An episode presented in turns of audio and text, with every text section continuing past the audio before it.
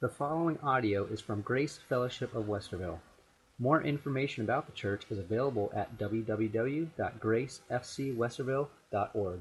Well, if you have your Bibles and you'll turn with me to Joshua chapter 22, and we're getting to a point in Joshua now that uh, it's kind of a sad point because if you recall earlier in our study, the Reubenites, the Gadites, and the half tribe of Manasseh had requested land that their land be east of the Jordan. And they were granted that. However, there was one condition. They were asked to stay and help the other 10 tribes clear the land of enemy and get the, everything secured before they went to their land. And they did that. And now we're at the point of the story where the fighting is over, uh, the land has been cleared, and now they're going to head back to their land.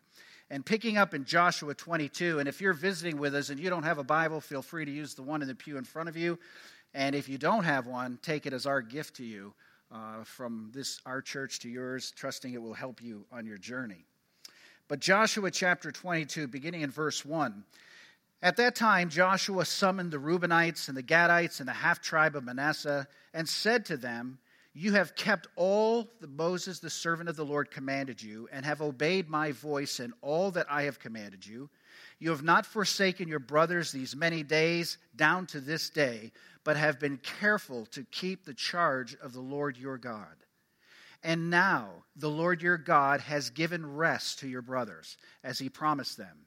Therefore, turn and go to your tents in the land where your possession lies, which Moses, the servant of the Lord, gave you on the other side of the Jordan. Only be very careful to observe the commandments and the law that Moses, the servant of the Lord, commanded you to love the Lord your God and to walk in all his ways and to keep his commandments and to cling to them to him and to serve him with all your hearts and with all your soul. So, we've come to this new place now where it's time for them to leave. And the chapter contains very important uh, instructions to the people. Uh, the last several chapters in, in Joshua's charge to his leaders, to the nation as a whole, and then the sermon to the people of Israel as a whole in chapter 24. But I want us to look, first of all, at the difficulty of peace. The difficulty of peace. The theme of each of the last chapters of the Joshua is the need to acknowledge and serve God in peace as well as in war. And the setting, of course, is this time of transition when the instructions have been given them as they depart now and go in peace to be mindful of God, to be very careful about the Lord. They have been faithful throughout this whole battle. Oh, there were some lapses when Achan t- stole the booty that he shouldn't have, and it brought problems with, to Israel. And then when Joshua didn't discuss things with the Lord before Ai and was embarrassed, and they lost that battle. And then later, without going to God, they were deceived by the Gibeonites. But for the most part, they had kept all the laws and the commands of God during this seven year campaign. But what about peace? It has been said, said that nations often lose in peace what they have gained in war. Nations often lose in peace what they have gained in war. You see, war, conflict, trials, they all keep us seeking God for deliverance. They remind us of how difficult it is to live on our own. The problem is that in the absence of trials, we relax. We begin to enjoy the peace. And if we're not careful, we start to fall away from the Lord. Would Israel abandon its high level of spiritual commitment and integrity and gradually fall into disobedience and paganism? Or would the people remain faithful to God? Those were the questions that remained to be asked. But when Joshua spoke to the Reubenites, the Gadites, and the half tribe of Manasseh, who were about to return to their homes on the eastern side of the Jordan, he stressed three things to them their past obedience and commandments and faithfulness to Moses and the Lord. They were not to forget that. The faithfulness of God giving them the land that had been promised, and then their obligation to continue to follow God completely. He amplifies this in chapter 22, verse 5, when it says, Only be very careful to observe the commandments and the law that Moses, the servant of the Lord, commanded you to love the Lord your God and to walk in all his ways and to keep his commandments and to cling to him and to serve him with all your heart and with all your soul. The idea of clinging to him literally means to hang on for dear life. You see, God knows how easy it is for us to go astray. And a commandment he's giving them is now that you go away in peace, don't stop clinging to God. It's not difficult to see that this is precisely what you and I are to do in our time today.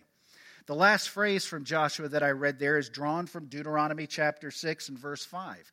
And Jesus echoed those words in Matthew 22, verse 37, when he said to them, You shall love the Lord your God with all your heart, with all your soul, with all your mind. You see, don't give any area open to sin. Don't let any area of your life fall prey to sin. That's why he talks about your heart, your soul, your mind, all of it needs to be committed to the Lord. Fulfilling that commandment means walking in God's ways, holding fast to Him, and serving Him with all your heart, as Joshua explained. So we come now to this difficult parting, this difficult time. And if you can just use your imagination here for a few moments, these people had fought shoulder to shoulder for seven years and then beyond in cleaning, clearing the land. Side by side, they had gone to battle. And now they're getting ready to part. You know, it's well chronicled that uh, many soldiers, after battles, will have uh, reunions each year and just come together with their comrades in arms and reminisce and see how they are. Because there is such a bond when you've risked your life side by side to someone else. There is such a strong bond. And these people are now parting. And so, as they're getting ready to part each other, I can imagine them walking through each other. And, and here's a brother that saved one in the midst of a battle, and he's realizing what he'd done for him. And, and here's another one, shoulder to shoulder, had stormed the walls of Hebron. There is such a deep bond with these people. It's a very difficult parting. They love each other, they're family, they're Israelites, and it's time to move on. And as the last, at last the parting takes place, the two and a half tribes move on into their land. Now, in a period of time, however, word came of an alarming development. The eastern tribes were building an altar. Joshua chapter 22 verse 10 says, "And when they came to uh, when they came to the region of the Jordan that is in the land of Canaan, the people of Reuben and the people of Gad and the half tribe of Manasseh built there an altar by the Jordan, an altar of imposing size." You see, the problem here is that any altar outside of the main one in Shiloh by the temple literally meant a break of worship with the true God. It meant apostasy. And so the text says in verse 11 and 12, and the people of Israel heard it. And behold, the people of Reuben and the people of Gad and the half tribe of Manasseh have built an altar to, uh, to the frontier of the land of Canaan in the region about the Jordan on the side that belongs to the people of Israel. When the people of Israel heard of it, the whole assembly of the people of Israel gathered at Shiloh to make war against them. Now, think about that. This is their comrade in arms. These are the people they had just parted with in a very difficult way. They loved each other but they've heard they're building an altar and they're ready to go fight them. That seems very harsh. I mean, think of it. They, they had just spent these times parting. These men were not warmongers. On the contrary, they were tired of fighting. They've been fighting for seven plus years. The last thing they want to do is go fight again. What is going on here? When the Western tribes prepared to go to war against these tribes, why could they do this? How could they possibly do that? And there's only one reason.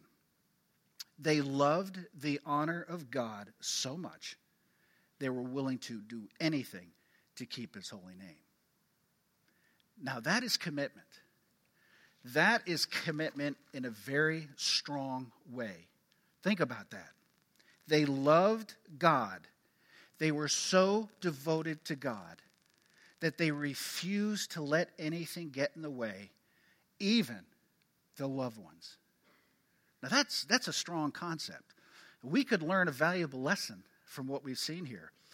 The holiness of God who exists demands that there be no compromise in the area of truth. Now, I'm sure there, there were tears. I'm sure it was heart wrenching. But they refused to let anything get in the way to their devotions. And churches today could learn a major lesson from this whole concept. Unfortunately, there, are, there is a concept today where we try to make the Bible relevant to culture. I don't read that in the Bible. On the contrary, cultural is to be made relevant to the Bible.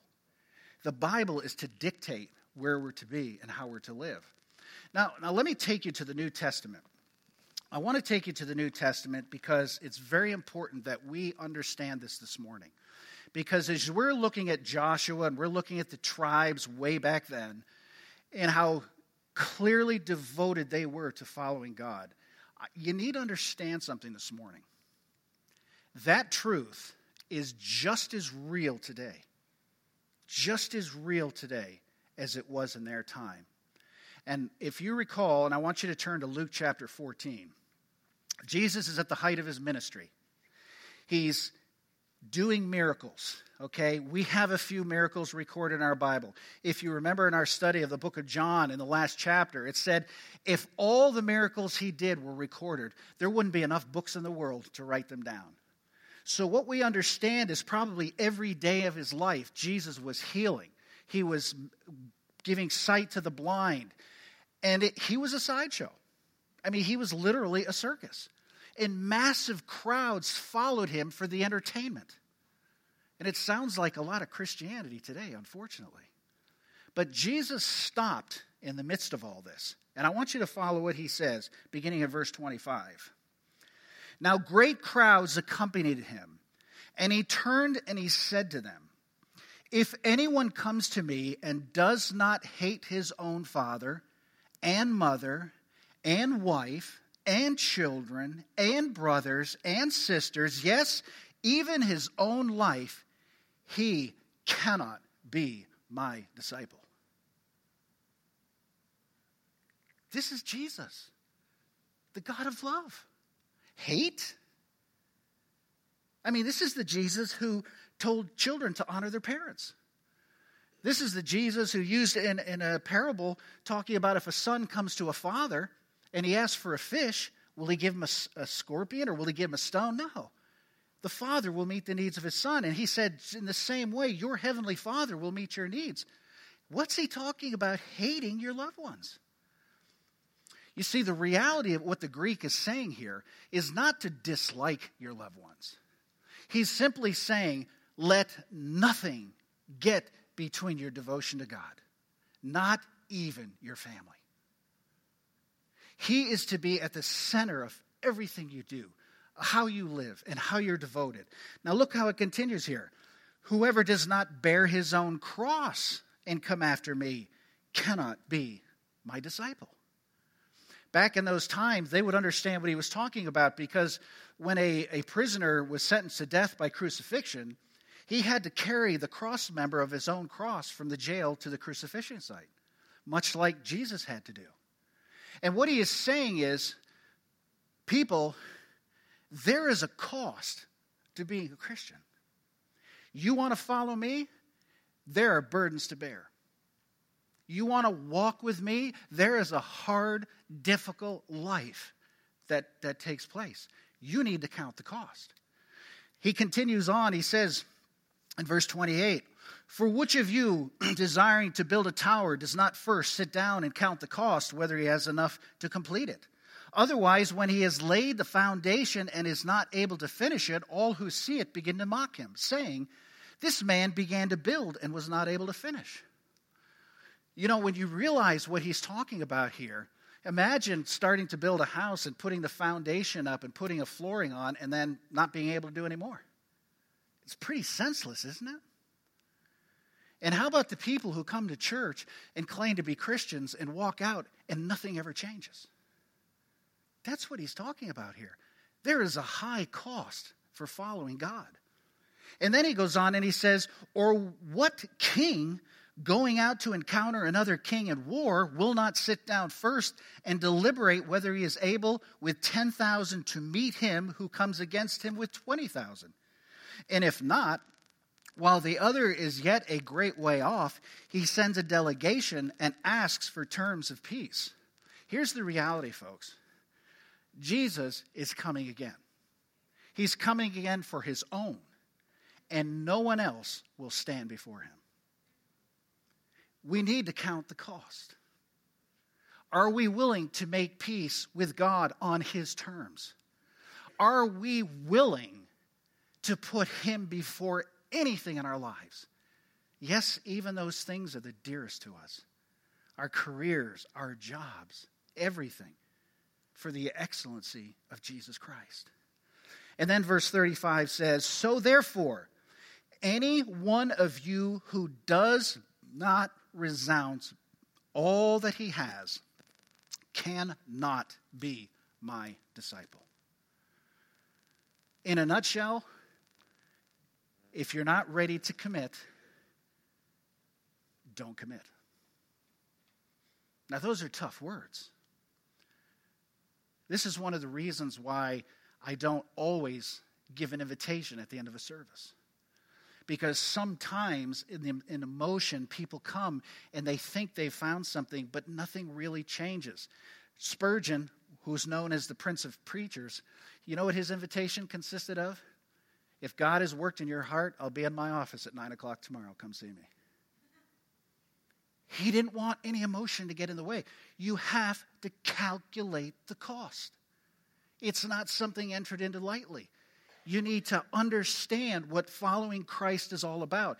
Is it worth selling out to Him completely and spending eternity with Him, or having what I want now and blowing it? This was the problem with the rich young ruler when he came to Jesus. What must I do? And Jesus said, Sell everything you have, give it to the poor, and come follow me. He couldn't do it. He walked away. And my greatest fear is that the church is full of people who haven't walked out of the building, but in their hearts have not committed to Christ. There is a cost to be paid. And you see, this is what we're seeing now in these group of Israelites. They have paid the cost. They have physically paid the cost. They fought for seven years and more. And they're not about to let their own brothers get in the way of glorifying God. So, with the whole situation perfectly laid out, we see holiness demonstrated. They did not march on the eastern tribes immediately. Before they marched, uh, they dispatched a delegation to go to them to find out if what they were seeing was true and if there could be anything done about it. This was demonstrated demonstration in love and concern. And there's a couple of very key things here that they did that are so critical for us today, especially as a church. Number one, the delegation described their concerns. Today, we are often so reluctant to hurt people. We don't confront anybody because we're afraid they might go away. You know, oftentimes churches get big, they can't afford to lose anybody because they've got a big budget to fill. They didn't worry about anything. They wanted them to know exactly what was going on. And the delegation was comprised of 10 men, one uh, leader from each of the 10 tribes, all under the oversight of Phinehas, the son of Eleazar the priest. These went to the two and a half tribes, and here's what they said, beginning of verse 16. Thus says the whole congregation of the Lord what is this breach of faith that you have committed against the God of Israel and turning away this day from following the Lord by building yourselves an altar this day in rebellion against the Lord? Have we not had enough of the sin of Peor, from which even yet we have not cleansed ourselves, and for which there came a plague upon the congregation of the Lord? Uh, the, the sin of Peor was uh, taken from Romans chapter 25, or excuse me, uh, Numbers chapter 25, when the people began to mingle uh, with the daughters of Moab and began to worship their gods. And God came down on them. And these people are saying, Look, we don't want to go through this again. Okay? Verse 18. That you too must turn away this day from following the Lord. And if you too rebel against the Lord today, then tomorrow he will be angry with the whole congregation of Israel. Look, guys, you're not only bringing down punishment on yourselves, but on all of us, because we're all the same people. And so they have come and clearly laid out. The key here is the clearness of their words. They called apostasy apostasy. They didn't mince words. And if those who claim to be God's people do not live for Him faithfully and obediently, others who are trying to follow the Lord will suffer.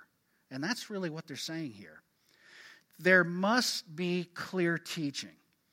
The Word of God must be given out clearly and completely and adhered to to the nth degree. But here's the really cool part and here's a part that's really left out in a lot of cases. And, it, and this just really spoke to my heart this week.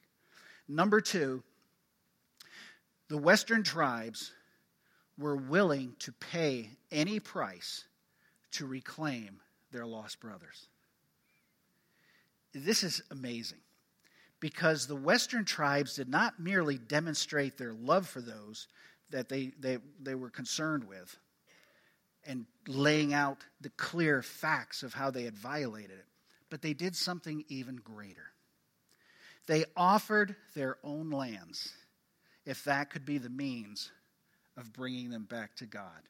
Verse 19 But now, if the land of your possession is unclean, pass over unto the, unto the Lord's land where the Lord's tabernacle stands, and take for yourselves a possession among us.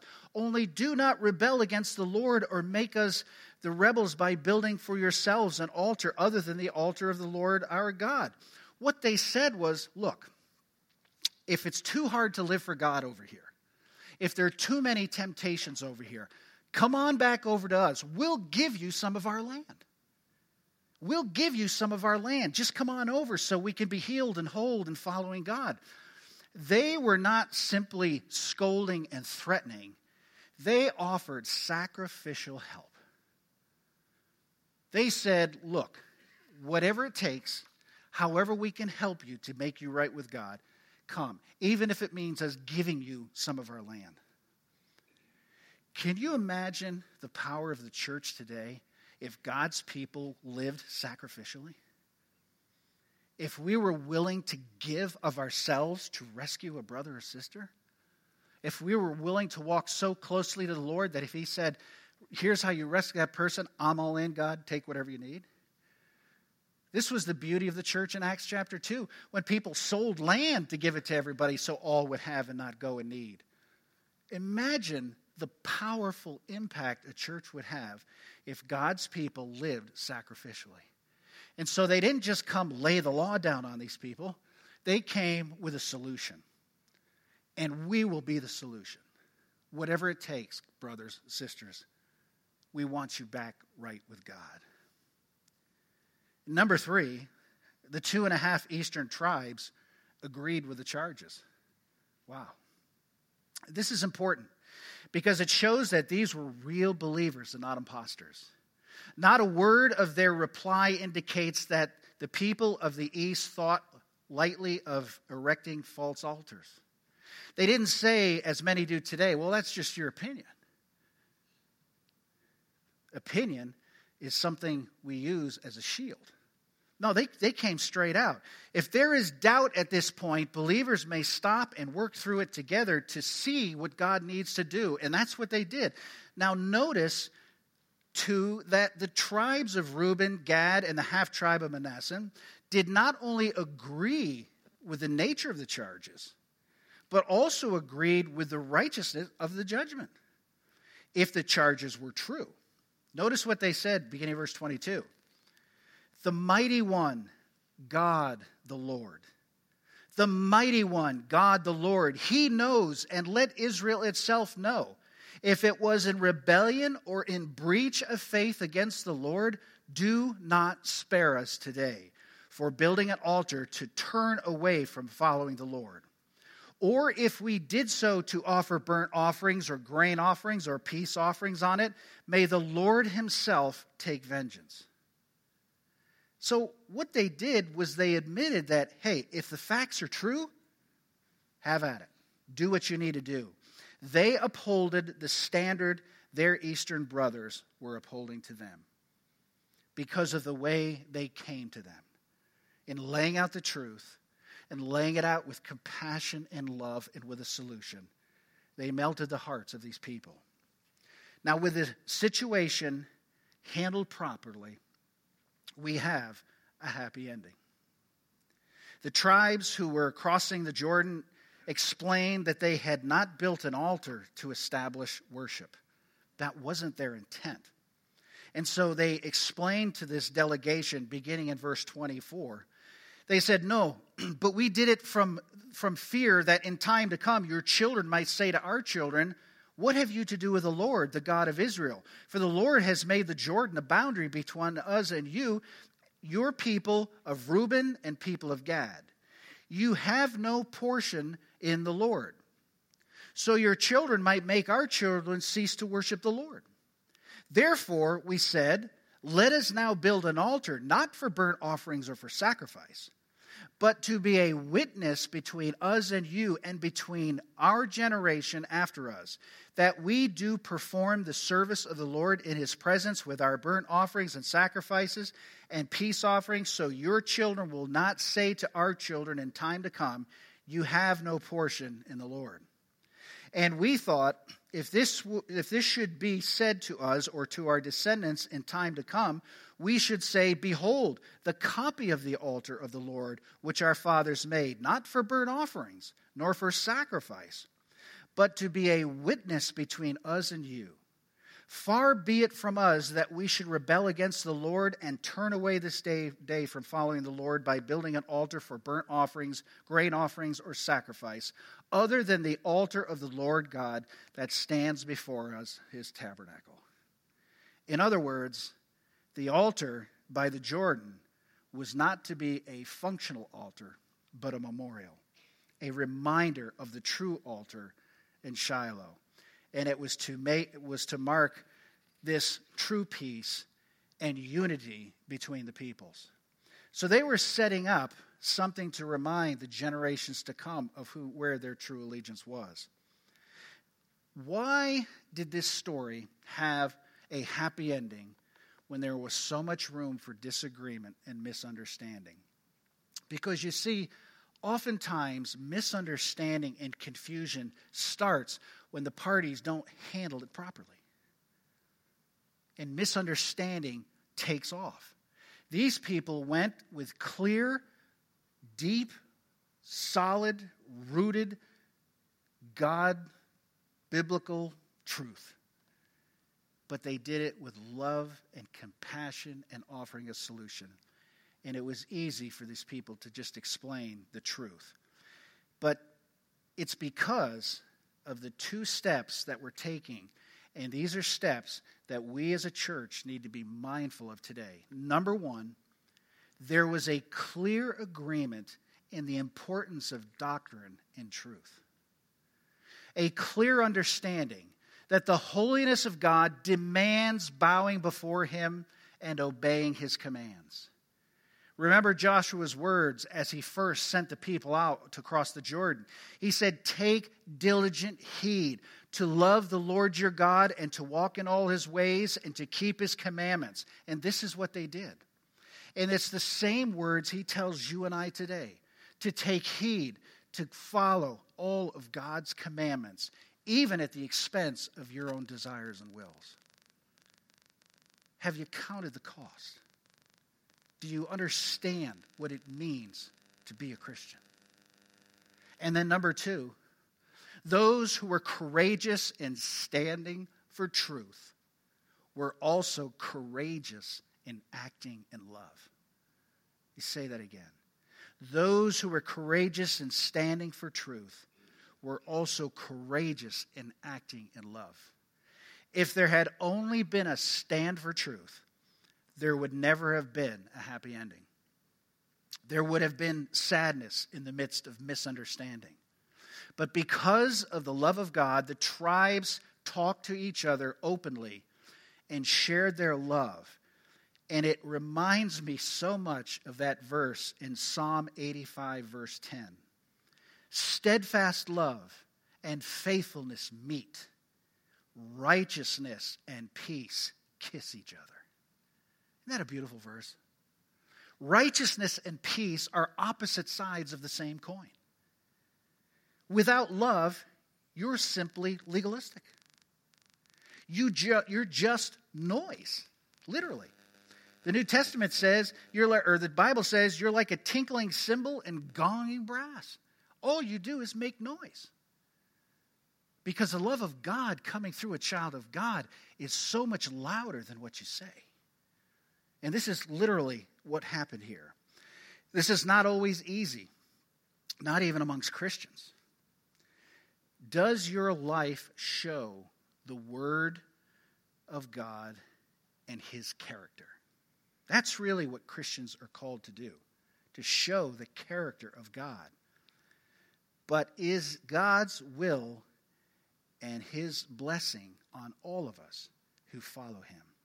As Christians and as a church, you and I have a chance to make a significant difference in our world this year. First, by you renewing your commitment to God, that you understand so clearly that there will be nothing between you and God, nothing between your devotion and walk with Him. And that, secondly, you will show the character of God by your love and compassion and understanding. These are the keys that will allow this church to make a major impact in 2016. It starts first with each one of us individually, and then collectively as a church as we live to glorify Jesus Christ. These folks handled a very difficult situation very classy. We have the same opportunity, and I might say the same command of God to do that today. Are you willing to pay the cost? Father, we thank you this morning for your mercy and grace. Lord, we, I admit that all of us, myself included, often forget what it takes to be committed to you. We don't want to be large crowds enjoying entertainment and words that tickle our ears. We need to know the hard facts of what it means to be a Christian. And I know there have been people I've talked to about coming to Christ who said they're just not sure, they're just not sure, they're praying about it. And I have so much respect for those people because I know they're counting the cost. And that's exactly what you told us to do. But for those of us who have come to you, who know you as our Savior, may we walk with you May we take up our cross and follow you. May we put you before anything else in this world, that your spirit might have full sway in us to, let, to lead us and guide us with nothing in the way to him. You're a merciful God because you gave us these words to instruct us and to guide us. And now I pray your spirit would take these words into the heart of every person here and do the work you desire to do. Give you the praise in Christ's name. Amen.